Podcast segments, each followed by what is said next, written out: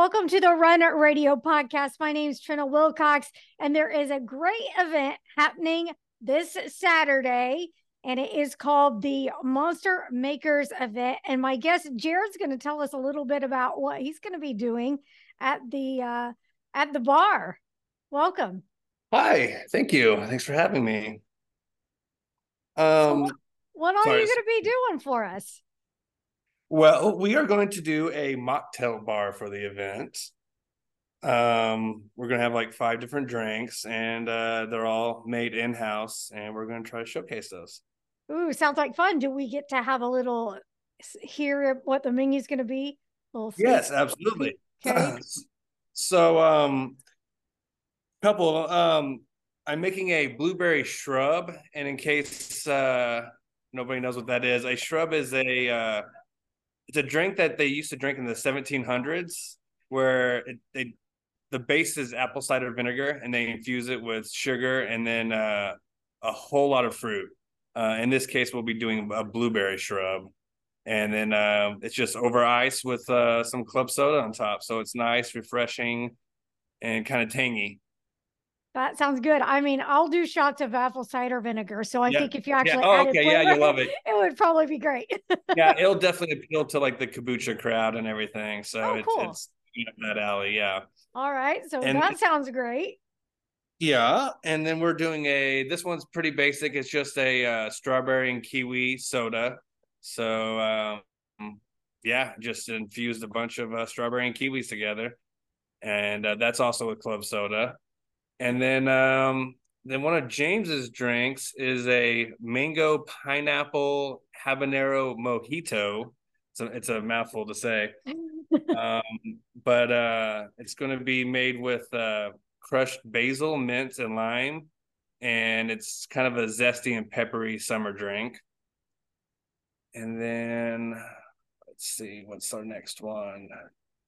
Uh yes, and then we have the spiced apple and pear ginger fizz.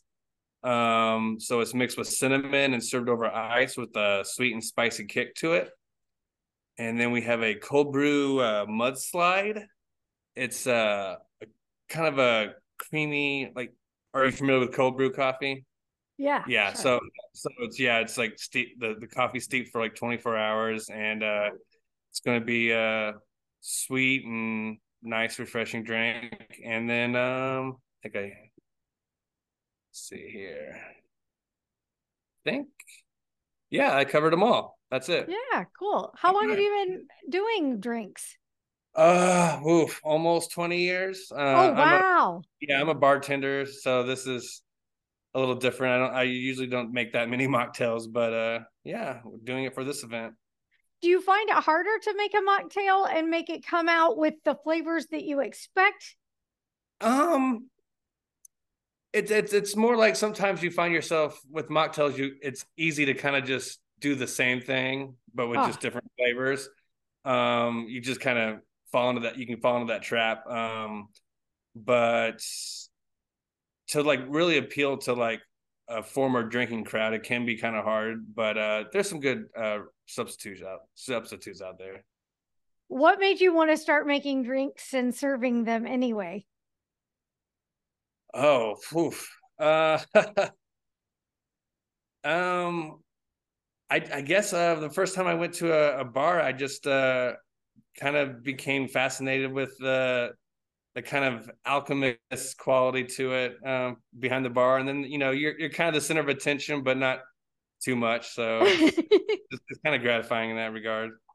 I, have never been a big drinker, but it is there's something appealing about watching the magic happen back there. Yeah. And I'm sure it's even more intense when you are behind the scenes. What's one of the most challenging things as a bartender that you're up against that we as your patrons probably have no idea that you oh, Um, there's a few things, but uh really like having all the eyes on you while you're making several different drinks and and people not realizing like an experienced bartender has a good idea of who's at the bar first and we're trying to you know to do it in order of you know first come first serve.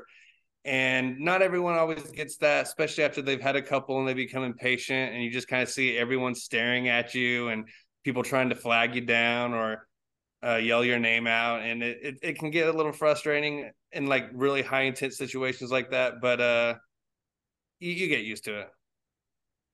When it comes to knowing your drinks, do you is there pretty much?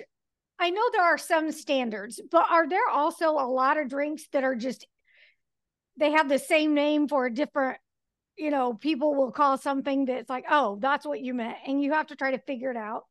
Yeah, there's um yeah, there's a lot of regional differences too. Okay. Um, like there's um some people will order a Cuba Libre, which is essentially just a rum and coke with a lime like muddled in there.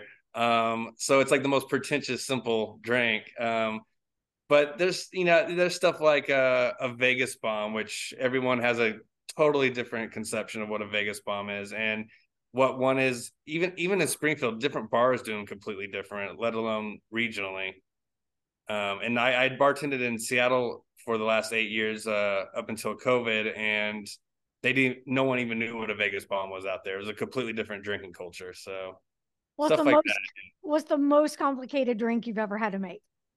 Oh, um, uh, Singapore sling is pretty intensive, but mostly just a lot of different ingredients. So you're kind of running around the bar trying to get it all because they're, you know, so that that drink tends to have everything's just spread out. Um, but a uh, Ramos Gin Fizz is uh kind of the bane of of the bartender. It, it, it takes like ten minutes to shake. Oh my goodness. Yeah, it, it's incredibly labor intensive. And on a busy night, you do not want to hear someone order that. But fortunately, most people don't know that drink. Yeah. What's now your go to drink? Now I regret having even mentioned it. really? What's your go to drink? Oh, I if it's not beer, like some sort of craft beer, something heavy like a, a Trappist ale or a triple or a stout. Um, if it's a cocktail, just a gin and tonic. Yeah. Do you do you mess around with making your own drinks very often? I do. I always have a few different th- projects going at at home, but uh yeah, usually it's a it's a pretty straight simple go to, but yeah, I uh I had this one thing I'm working on at home. It's a uh like a spicy tamarind infusion uh I have with bourbon and uh I'm still working on it though. It's a little it's a little too tart with the rise of the mocktails and so many people just not drinking these days, do you see yourself yeah. getting more into that? Um, yeah. Um, most craft cocktail bars now will have a little side menu of mocktails. Um, so yeah, it's, it's especially uh the younger crowd um tends to they're, they're less heavy of drinkers, which ultimately is you know healthy and good and all. But uh, it definitely has changed uh, the industry significantly. What would be a good thing for someone not familiar with a mocktail list to order when they go up to maybe it's a bar that doesn't even have the mocktail menu or anything what could they get that they're going to be not oh, completely like, disappointed in okay um see i kind of threw me off guard um usually see. Well now like like like something like most bars would have. Yeah. Um usually if they have ginger beer there's a there's a lot they could play around with with uh different fruit like if they if the bar has various fruit syrups and whatnot if they make their own. Um like every bar is going to have grenadine so you can always like do grenadine and like soda or Sprite, which you know that's just a Shirley Temple. Um, but a Shirley Temple is going to be at every single bar, um, or a lemonade. Um, every bar is going to have lemon juice, and if you want like a a house made lemonade, you, you can get one right on the spot. That's not just uh, sweet and sour. If they have like lemon juice, simple syrup, soda water.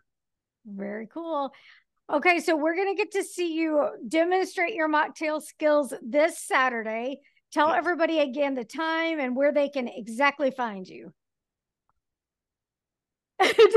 uh, so, sorry. Uh, well, I, I, knew that part. It's noon to four yes. at uh, Kaiju Coffee in the